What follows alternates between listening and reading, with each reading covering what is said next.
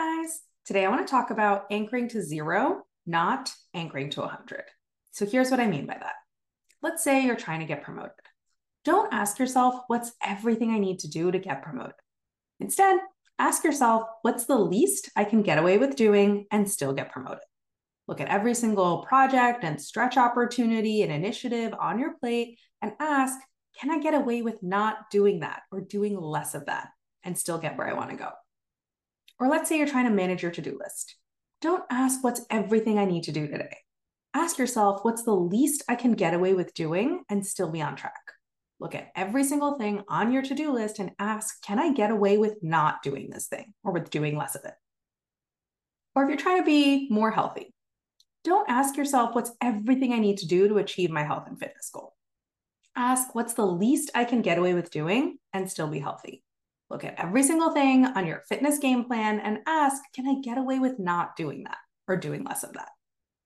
Or as I'm working on the digital course that I'm putting together for you guys, I'm not asking what's everything they need to know to create the lives they want.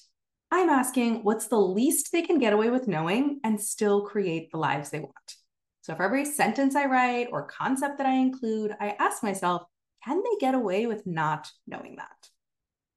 We are so used to anchoring to 100 when we make plans.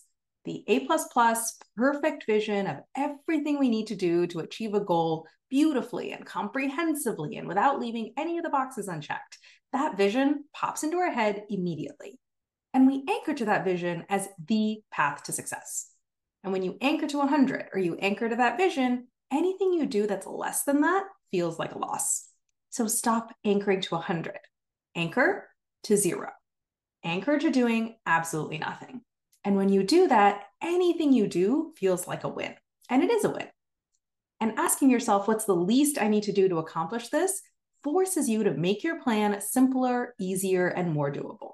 And when your plan is simple and easy and doable, your brain is excited to get started because it can already feel the fun and the satisfaction of getting it done. So go out there and do the least.